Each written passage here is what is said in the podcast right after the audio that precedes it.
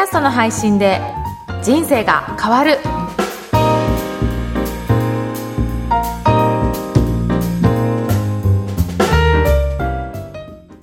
こんにちは、声ラボの岡田です。こんにちは、上田です。岡田さん、今日もよろしくお願いいたします。よろしくお願いします。今日はどんなテーマですか？はい。今日はですね、ポッドキャストとクラウドファンディングについてお話ししようかなと思っております。はい、お願いします。はい。これ私も、えー先月末までですね、6月末まで、えークラウドファンディングやってみたんですけど、いやークラウドファンディングって今までと思ったのと、ちょっとイメージが違った部分がありまして、はい。あのー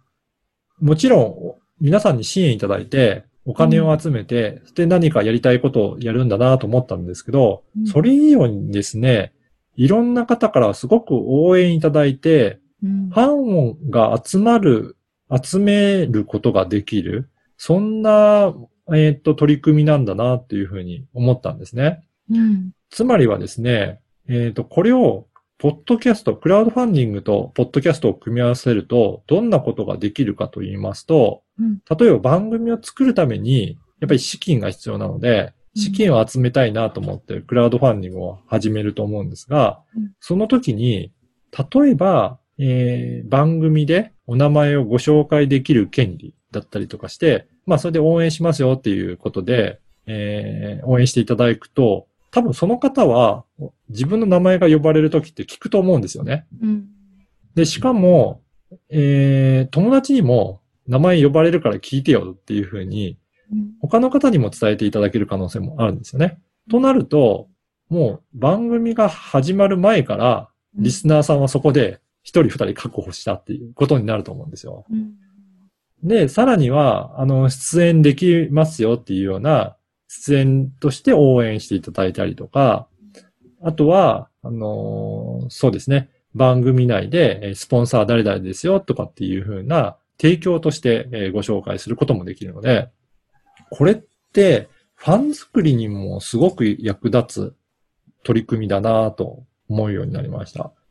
なので、えー、ポッドキャストでもう最初からアクセスをある程度伸ばしたいっていう時は、クラウドファンディングで先にファンを集めて、で、その方たちに始まった時に、始まりましたっていうふうに一斉にお知らせすると、その方が番組購読してくれるので、そこである程度目立った存在になれるんじゃないかなと思います。それで他の方も知る、えーことができると、番組自体が盛り上がっていって、アクセスも増やせるという、本当に資金とファンを両方集めるには、すごくいいツールだなと思って、今、えっ、と、いろいろその取り組みも考えているところです。確かにあの、番組始まってすぐに、うんあ。の、リスナーさんというか、登録者数が増えることが、その、ポッドキャストの中で目立つこために大事って、あの、岡田さんおっしゃってますけど、はい。その始まる前にすでに、あの、ファンの方がいてくださると、はい。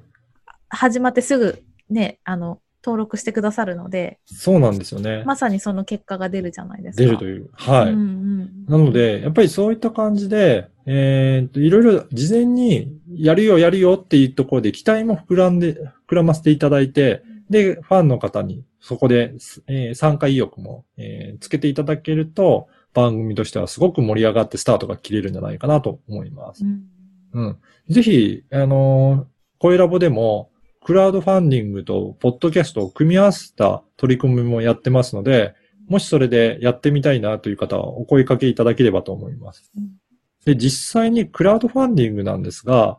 この専門のプロデューサーの方と一緒に組んでやってますので、その方は月に、えー10件以上のクラウドファンディングをやってるような、本当うんクラウドファンディングのプロフェッショナルの方で、今までの、えー目標達成率も100%、あ100%達成率が、えー、だいたい8割ぐらいは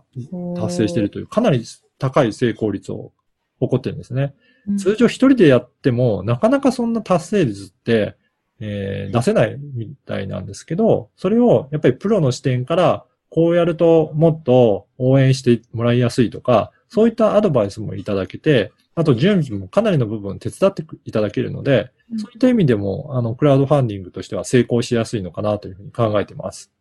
うん。なので、ぜひ、あのー資金とファンを早く集めて、で、番組開始したいなという方は、声ラボまでお問い合わせいただければ、えーそういったメンバーを揃えていますので、うんえー対応させていただきたいと思います。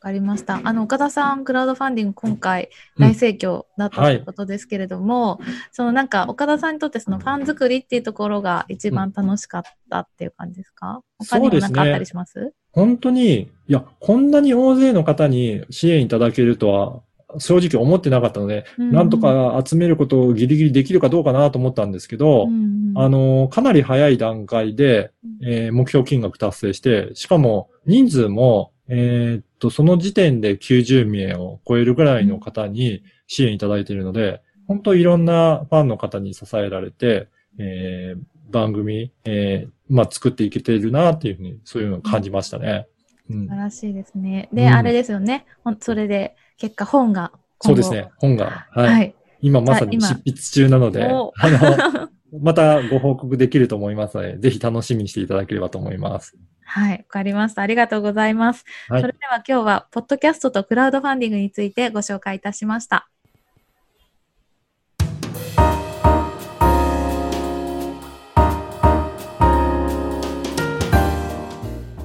続いては、おすすめのポッドキャストのコーナーです。今日ご紹介する番組はどんな番組ですか？はい。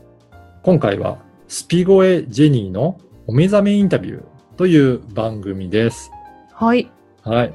これはですね、えーっと、スピリチュアルな、うんえー方なんですけど、はい。まあただ、そうスピゴエっていう風になって、そこをスピリチュアルを、まあ、超えていって、えーその先の世界っていうような感じで、実はこの方は柔術師ということで、いろいろな、あの、タロットだったりとか、えーリーディングとか、ヒーリングとか、そういったいろいろな手法を使いながら、その人に合った、えーところを占っていくっていう方なんですね。うんで、何が一番の特徴かっていうと、皆さん、やっぱりなかなか夢を、まあ、持ってなかったりとか、そもそも持ってたんだけど、諦めてしまったっていう方がもう多いのかなと思うんですが、うんその方の夢を、まあ、夢生み助産師として、そのうんジェニーさんが手伝って夢を生み落としてくれるっていう、そういう夢を実現するための、あの、お手伝いをするというような取り組みをされてます。なので、インタビューの中では、実際に夢を実現した人、その、まあ普通だと無理だなと思われるようなことでも、それを実際に実現した人のインタビューを聞くことによって、どういうふうに苦しんでいっても、こうやって夢を実現したとか、育てていって、こうやって大きくしていったかっていうような様子が分かって、そこをポイントにお話しいただいているので、で、そういったお話を聞きながら、ご自身の参考にしていただければなと思っております。うんうん。なんかすでにそうやってもしあの夢がないとか夢を諦めて今はあんまり考えてないっていう方がいたとして、はいその方にとってそのねあのちょ少し先を行く先輩の経験談を聞けるっていうのは何か学べることが多くてそうですね楽し。くなりそうですね。はい。あの、実際にですね、えー第3回からはインタビューが配信されてるんですけど、うん。えー東京で、えーお店を、店舗を構えてた方が、えー今では、えーと山口だったかな？そちらの方で、えー実際に物件を借りて、で、うん。お店をオープンさせて、なんでそんなことができたのかっていうところもインタビューさせていただいて、今までの経緯とかも、あとはどういうふうに夢を実現していったかも聞いていらっしゃいますので、うんぜひそのあたりも参考にしていただきながら、えーインタビューを聞いていただければなと思います。うんそして自分も、あの、夢をもうちょっと実現したいなっていう方は、ぜひ、ゼニーさんに、えー占ってもらって、夢を、えー生み落とす手伝いをしていただければなというふうに思っております。うんなんかねそれこそこの音声聞くとそのジェニーさんの人となりがわかるから、うんうんそれもポッドキャストの魅力ですよね。そうですね、うんはい。どんな方なのかすごくわかると思いますので、うんぜひ一度番組聞いていただいて、で、えーどういった方なのかなっていうのを、えー感じていただければなと思います。わかりました。ちなみに最後に、あの、岡田さんはクラウドファンディングで一つある、ある種こう夢を叶えてるというか、はい。叶えたとう思うんですけど、こう次なる夢みたいのってあるんですか？そうですね。えーっと、前もちょっとお話したことあるかな。やっぱり、えー、ラジオ局のようなスタジオを持って、そこで収録できるようになるといいですよね。なので、今後は、なんかそういった取り組みができるように、ちょっとさらに、えー努力していってみたいなと思ってます。はい。わかりました。ありがとうございます。それでは今日はスピゴエジェニーのお目覚めインタビューをご紹介いたしました。この番組のご感想、ご質問はツイッターでも受け付けています。ハッシュタグ、ポッドキャスト人生でツイートお願いいたします。それでは岡田さんありがとうございました。ありがとうございました。